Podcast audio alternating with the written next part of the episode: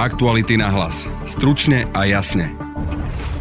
Turci, keď videli, ako im tí psi pomáhajú realizovať ich nádej, tak jednoducho si pokľakli, priniesli v dlaniach spojených vodu. Psi sú pre nich poslovia Allaha oni im prišli pomôcť. Štyri zemetrasenia, jedno tsunami. Živly, ktoré ho napríklad zblížili so záchranárskymi psami a vyzbrojili životnou skúsenosťou, ktorá samovolne prerastá do múdrosti. Sme voči silám prírody absolútne bezmocní. Sme ako mikroby ako mravce. Televízny reportér Juraj Mravec. O tom, čo zažila videl, dokáže rozprávať ako málo kto. Tento zážitok dnes ponúkame aj vám v prvej časti podcastu.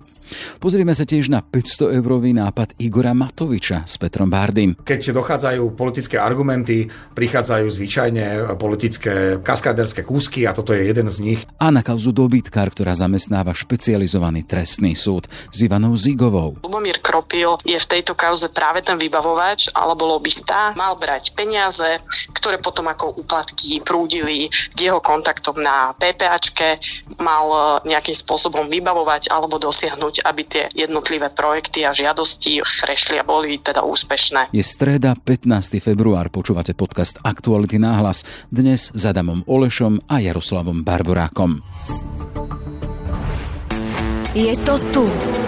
Je tu Sky Showtime. Úplne nová streamovacia služba. Najväčšie trháky. Exkluzívne seriály. Od slávnych filmových štúdií. Je tu Sky Showtime. Zaregistrujte sa a získajte polovičnú cenu navždy. Aj na 8. deň po zemetrasení v Turecku a Sýrii hory Sutín vydali 7 živých ľudí. Storočné zemetrasenie o síle 7,8 magnitúda má však na konte už viac ako 40 tisíc potvrdených obetí. Len pred pár dňami sa z oblasti vrátili aj naši záchranári, ktorým sa podarilo vyslobodiť 12 živých ľudí. A rovnako slovenskí novinári. Tým RTVS, ktorý pracoval na spravodajskom pokrývaní, z Bratislavy koordinoval skúsený reporter Juraj Mravec. Sám hovorí, že bol už pri štyroch zemetraseniach. To ostatné v Turecku, na ktoré sa chystal, mu prekazil neplatný pas. Napriek tomu o svojich skúsenostiach s týmto živlom dokáže hovoriť ako Nigini. Prvýkrát som išiel na zemetrasenie do Turecka v roku 1999, ktoré sa odohralo na severo Anatolskej platni. To znamená v tom zlome pri pobreží Čierneho mora v tureckej časti padlo tam mesto Sakaria, asi 160 km východne od Istanbulu. Tak sme tam prišli s kinológmi, 30 psov nabehlo do akcie. Tam chcem povedať jednu vec, že bol som jediný novinár, ktorého zobrali narýchlo, narýchlo do špeciálneho lietadla, ktoré poskytol vtedy Zorinda. Leteli sme. Lietadlo plné psov, kinológov. Prišli sme na miesto, kde som videl prvýkrát v živote na vlastné oči padnuté mesto. Zrútené domy, ako keby boli z. Otrasný pohľad. Ohromný súcit sa do mňa dostal, pretože ja milujem všetkých ľudí. Ja by som všetkým chcel pomáhať. A tu som zistil, že tu sa ťažko dá pomôcť. Do akcie nabehli psy. A chcem povedať jednu skúsenosť. Boli to psy rôznych plemien, vycvičení na hľadanie v ruinách. A títo psi tam naozaj našli žijúce obete. Bol som toho svetkom. A teraz, čo sa dialo? Turci, keď videli, ako im tí psi pomáhajú realizovať ich nádej, tak jednoducho si pokľakli, priniesli v dlaniach spojených vodu tým psom. A teraz si predstav tú, tú šialenú atmosféru, že je noc, zaprášenú tmu párajú lúče žltých reflektorov, agregáty učia. Tam sú tí psi zaprašení od tých ruín a teraz zaprášení pozostali, alebo tí, čo prežili, e, jednoducho čakali na, svoje, na svojich blízkych, im nosili v spojených dlaniach vodu a dávali im ju piť. A vraveli, psi sú pre nich poslovia Allaha. Oni im prišli pomôcť. Pre mňa je to ešte taká zhmotnená nádej. Keď človek verí a má nádej, že ten život sa zachráni, tak ten obraz zhmotnenej nádej. Chcem sa spýtať, ako si to prežíval ty? Ako si to reflektoval ty, ten moment? Ja som od tej chvíle začal milovať všetkých psov. ja keď vidím psa, tak ja ho idem objať. Lebo aj pre mňa je pes kamarát, ktorý je spojený s nami, s nami, s ľuďmi, aj určitými telepatickými schopnosťami. Mm, ja som mal psa, takže viem, o čom hovorím. On vedel, na čo myslím a reagoval tak. Ale chcem pokračovať. Asi mm, necelý mesiac po páde Sakarii došlo k dotrasom na tej severoanatolskej zlomovej platni. Zrútilo sa mesto Duje. Asi 50 kilometrov východnejšie od Sakarie. Vyrazili sme tam znovu. Tá istá partia kinológov. Dudže bolo, Dudže bolo v katastrofálnom stave a už tam bol prakticky celý svet. Čiže my sme prišli trošku neskôr, ale pridelili nám jeden dom. A ten dom bol totálne zrútený, naklonený, dalo sa do ňoho vliesť a psi tam aj vliezli, ale bezvýsledne. Nič nenašli. A keď Sonia rozprávala o tom, ako zažila E, výkriky tých zachranárov v Gaziantepe alebo v, v, tom, v tej provincii Hatia, tak, že buďte ticho. Teraz ticho. Tak ja som to zažil v Duje. Predstavte si padajúcu tmu, vravu na ulici, plno záchranárov a zrazu niekto do, megaf- do megafónu zakričí. Teraz prosím 5 minút ticho. Všetko stichlo. Celá ulica stichla. A Američania tam boli záchranári z Virginie a priložili k panelom toho domu špeciálny agregát so špeciálnymi senzormi. A potom nám vysvetlili, že tie senzory dokážu zachytiť aj tlkot srdca. Takže ak tam niekto bol v tej budove, tak by ho boli počuli. Žiaľ, prístroje neukázali nič, iba ticho. Čo s tebou spravila takáto skúsenosť, takéto bezprostredné stretnutie s takýmto živlom, ktorý zabíja a ničí? Pochopenie, že sme voči silám prírody absolútne bezmocní. Sme ako mikroby, ako mravce. Jednoducho um, mám ešte jednu vec, ktorá toto dokreslí. V Indonézii, kde vlna tsunami zlikvidovala v provincii Aceh mesto Banda, som sa stretol s Padgetom. Padget bol asi 28-ročný predajca mobilných telefónov. 8 kilometrov od pobrežia mal svoju takú z dosák zbytú predajňu. A tá vlna, keď sa dovalila, tak aj 8 kilometrov od pobrežia mala výšku 6 metrov. Čiže vieme si predstaviť, aká musela byť vysoká na dotyku s pobrežím. Odtraz. Takmer výška rodinného domu. No, možno aj 25 metrov. Jednoducho to rolovalo celé mesto. Tam 200 tisíc ľudí umrelo. A Paget bol moslim. Hovorí mi, že Boh Allah sa na nás hnevá. A my sme asi niečo zlé urobili že toto spôsobil. A ja som sa ho spýtal, Paget, a čo ak je to inak? Čo ak došlo iba k stretu tektonických platní na dne Indického oceánu a tie zdvihli vlnu, ktorá vás zabíjala. Čo ak je to tak, že Boh s tým nič nemá? A Paget hovorí, my musíme veriť, že Boh to spôsobil, pretože potom by sme nemali koho prosiť o odpustenie. No, pre mňa to bola šialená informácia a pochopil som ho.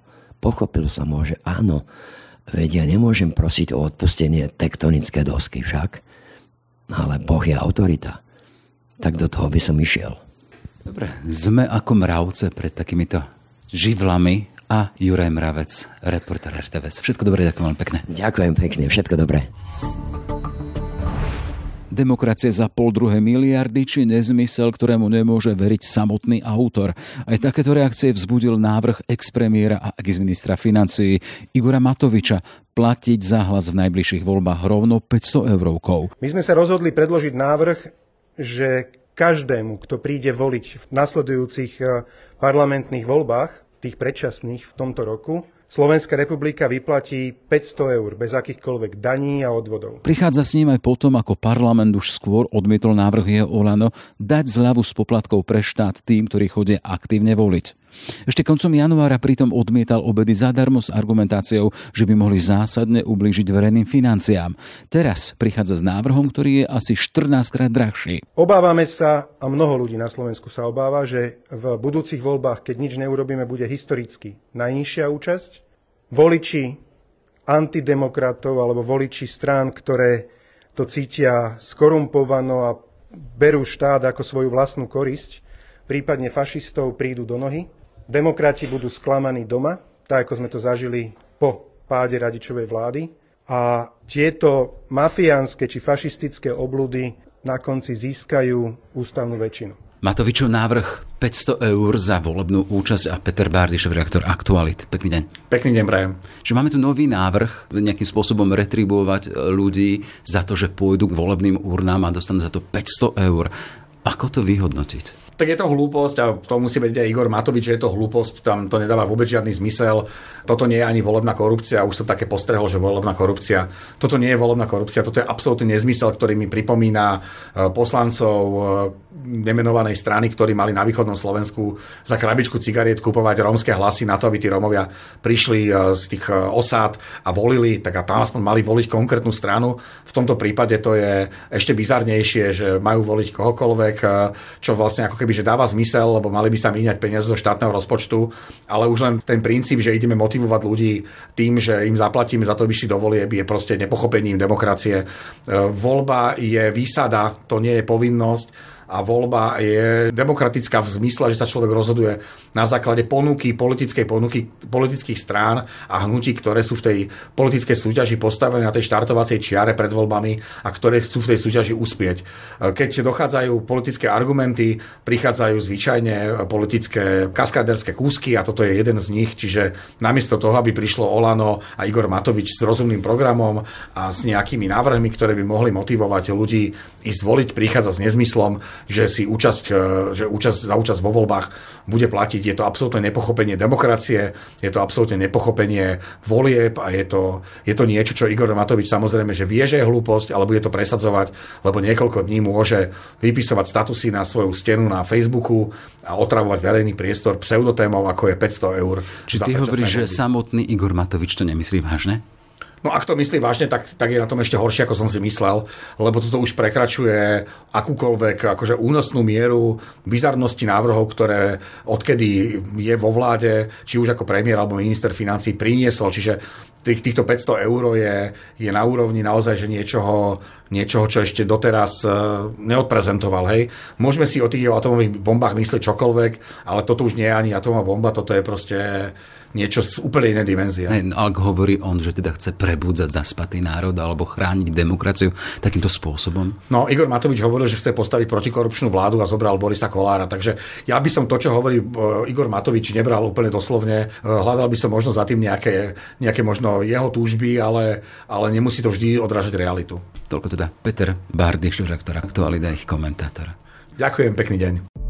5 rokov od vraždy Jána Kuciaka vydala redakcia Aktuality.sk mimoriadnu knižnú publikáciu Kuciak, reportáže 2015 až 2023. Výber najzásadnejších článkov investigatívneho novinára doplňajú zistenia vyšetrovateľov a rozhodnutia súdov.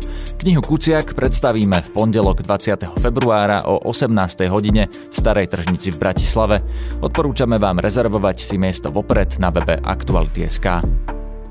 Ďalšiu tému dnešného podcastu pripravil Adam Oleš. Na špecializovanom trestnom súde v Banskej Bystrici pokračuje hlavné pojednávanie v jednej z najväčších korupčných kauz dobytkár. O samotnej kauze a najnovších výpovediach svetkov sa budem rozprávať s novinárkou Aktualit Ivanou Zigovou. Ahoj. Ahoj. Skúsme si v úvode povedať skratke, o čom je kauza dobytkár a ktoré známe mená v tejto kauze figurujú. Kauza dobytkár e, opisuje korupčné praktiky, ktoré sa dotýkajú pridelovania eurodotácií cez pôdohospodárskú platobnú agentúru a to začias vlád e, sme Smeru a potom neskôr e, začias, keď sa nominantami na ministerstve podhospodárstva a PPA stali členovia SNS, alebo teda Boli to, bolo to za nominantov Smeru a potom neskôr SNS. Tieto korupčné praktiky sa mali týkať ľudí, ktorí vybavovali cez svoje kontakty na PPAčke, prípadne na ministerstve, to, aby ich alebo projekty ich klientov prešli a samozrejme tí klienti boli za to ochotní zaplatiť. Toto je to, čo tvrdí obžaloba. Obžalovanými sú teda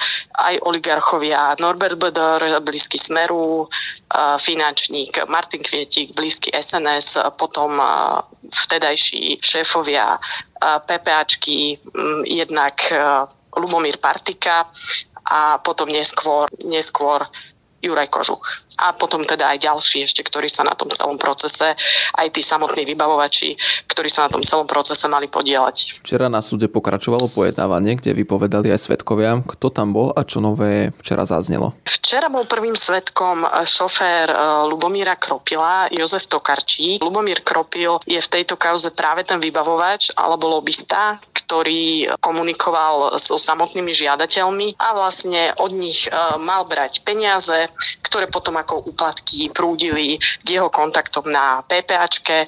Vlastne za to mal e, nejakým spôsobom vybavovať alebo dosiahnuť, aby tie jednotlivé projekty a žiadosti o nenavratný finančný príspevok na PPAčke prešli a boli teda úspešné. No, takže e, vypovedal Jozef Tokarčík, e, šofér Lubomíra Kropila a hovoril o tom, ako vozil svojho vtedajšieho šéfa a zamestnávateľa, u ktorého vlastne pracuje dodnes, ako ho vozil na jednotlivé stretnutia do Bratislavy, Nitry, zvolená Banskej Bystrice a podobne, ale teda najmä do Bratislavy, kde sa mal okrem iného stretávať aj s aktérmi kauzy e, dobytkár a boli to napríklad samotný Lubomír Partika, ktorý bol teda v tom vedení PPAčky v tej dobe, aj teda možno aj v čase, keď nebol vo vedení PPčky, ale aj v čase, keď bol vo vedení PPAčky. Potom to boli napríklad Mareko Dada, ktorý, ktorý vystupuje tiež ako jeden z tých vybavovačov a e, ktorý mal sám úplatky nejakým spôsobom distribuovať a zároveň, zároveň z nich aj profitovať. Takže aj s ním sa stretával podľa tohto šoféra na tých e, jednotlivých miestach, prípadne s Viktorom Miklasom, e, ktorý tiež figuruje ako spoluobžalovaný v kauze dobytkár.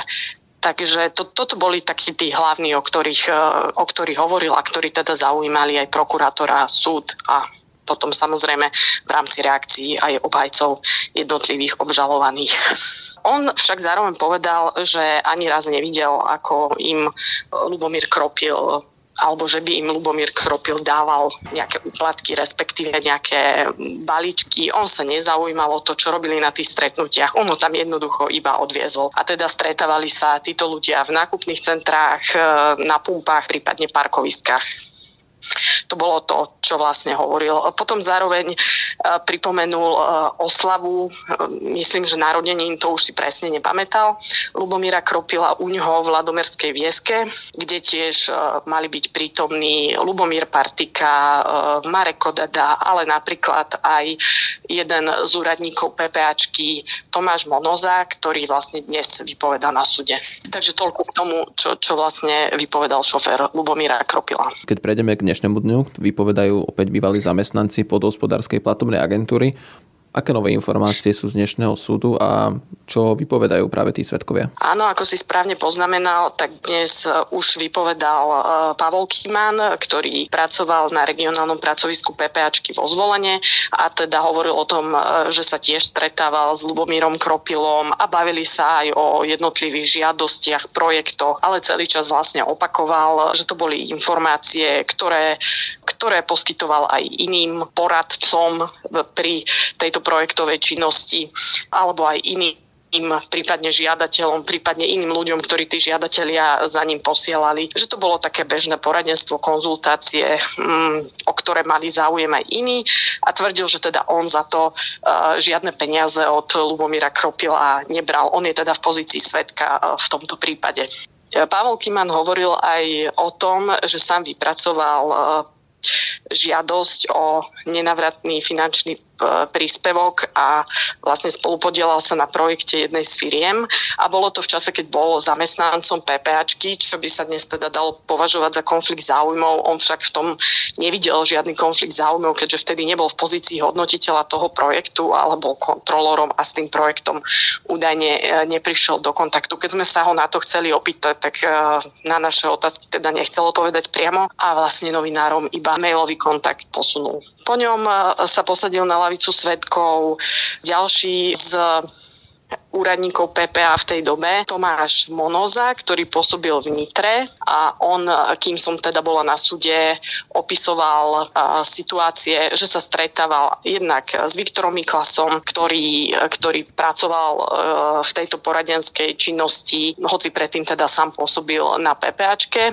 a je teda spoluobžalovaný v dobytkárovi, ale že sa stretával pomerne často aj s Marekom Kodadom a teda, že preberali aj jednotlivé projekty a že mu Marek Kodada nosil na lískoch napísané názvy tých žiadateľov alebo mená žiadateľov, prípadne názvy tých firiem žiadateľov, aby preveril, že ako na tom jednotlivý projekt je, e, či tam treba niečo opraviť a podobne. On však hovoril, že podobne ako tí e, predchádzajúci úradníci z PPAčky, on tiež hovoril o tom, že tu boli informácie, ktoré by poskytol aj iným poradcom, prípadne samotným žiadateľom, že bolo bežné, že ľudia sa ozývali na PPAčku a chceli konzultovať ten postup ktorý, ktorý vlastne sa pri konkrétnych žiadostiach a projektoch dial. To vypovedal v čase, keď som, keď som bola uh, v pojednávacej miestnosti. Bude ešte ďalej pokračovať súd a čo sa očakáva ako ďalšie? Áno, uh, aj dnes by mal vlastne ešte pokračovať súd aj v popoludnejších hodinách a budú vypovedať uh, opäť ďalší zamestnanci PPAčky. Všetky tieto výpovede viac menej sa zameriavajú na to, ako celý ten systém hodnotenia jednotlivých žiadostí fungoval, či sa tam dalo nejako subjektívne k tomu pristupovať, či teda záviselo rozhodnutie od toho, ktorý konkrétny hodnotiteľ tú žiadosť hodnotil, kto mal na to vplyv, a teda e, prokurátor sa tým snaží nejakým spôsobom dopatrať k tomu, ako to mohli ovplyvňovať práve napríklad e, Lubomír Partika alebo Juraj Kožuch, ktorí teda v tých konkrétnych časoch, o ktorých hovorí obžaloba, stáli na čele Pepáčky. Na ďalší týždeň bude 5. výročie smrti Jana Kuciaka a Martiny Kušnírovej. Ako dopomohol práve Kuciak svojou prácou pri tejto kauze dobytkár? Tak Jan Kuciak sa venoval e, rôznym témam a kauzám ešte predtým, ako sa kauzami stali, alebo ako ich e, možno policia, e, neskôr prokuratúra začali vyšetrovať a venovali sa im. V prípade, v prípade dobytkára určite za zmienku stojí to, že upozornil už v roku 2017 na to, že dotácie z PPAčky smerovali aj k firmám ktoré patria do portfólia Böderovcov, alebo teda Norberta Bödera, ktorý je teda oligarchom z Nitry blízkym Smeru. A aj on je teda jedným z obžalovaných v kauze dobytkár momentálne. A tie firmy, tam tie prípady, kde, kde dotácie mali smerovať aj, alebo teda smerovali aj aj k jeho firmám alebo k firmám jemu blízkych, tak to boli, to boli pivnica Radošina, kde sa napríklad stretávali uh, policajné špičky, uh, údajne teda, myslím, že to aj priznal, ak, ak si dobre pamätám, tam sa tam mal z času na čas vyskytnúť aj ex-minister vnútra Robert Kaliňák a potom napríklad hotel Zlatý kľúčik, kde, kde teda sa zase v minulosti opakovane hovorilo, že sa tam vyskytovali politici Smeru a že teda bolo to miesto, kde sa stretávali. Janko už v roku 2017 upozorňoval na, na niektoré prípady, ktoré neskôr neskôr nejakým spôsobom sa dotkli aj, aj kauzy, kauzy dobytkár, ktorá je momentálne už v stave súdneho procesu. V tejto súvislosti by som chcela spomenúť knižku eh, Kuciak, ktorá vlastne v týchto dňoch vychádza práve v súvislosti s výročím, o ktorom, o ktorom si hovoril a ktorá sa venuje kauzám Jana Kuciaka a prípadom, ktoré nejakým spôsobom on objavil a naše kolegynky eh, Laura Keleová a Anna Maria Demeová sa pozreli na to, ako tieto kauzy a tie prípady, o ktorých písal, dopadli a ako sú na tom ich aktéry dnes. To bola novinárka Aktuality Vazíková. Ďakujem za rozhovor. Ďakujem aj ja a pekný deň ešte. Aktuality na hlas. Stručne a jasne. Sme v závere. Za pozornosť ďakujú Adam Moleža, Jaroslav Barborák. O tú ďalšiu sa chceme uchádzať aj nebinárnou Emlin, podcastom Brene Dobšinského z dnešného rána a Alexandrom Dulebom a jeho zasveteným vhľadom do Putinovej agresie na Ukrajine. Oslovila ho pre vás Denisa Hopková. Aktuality na hlas. Stručne a jasne.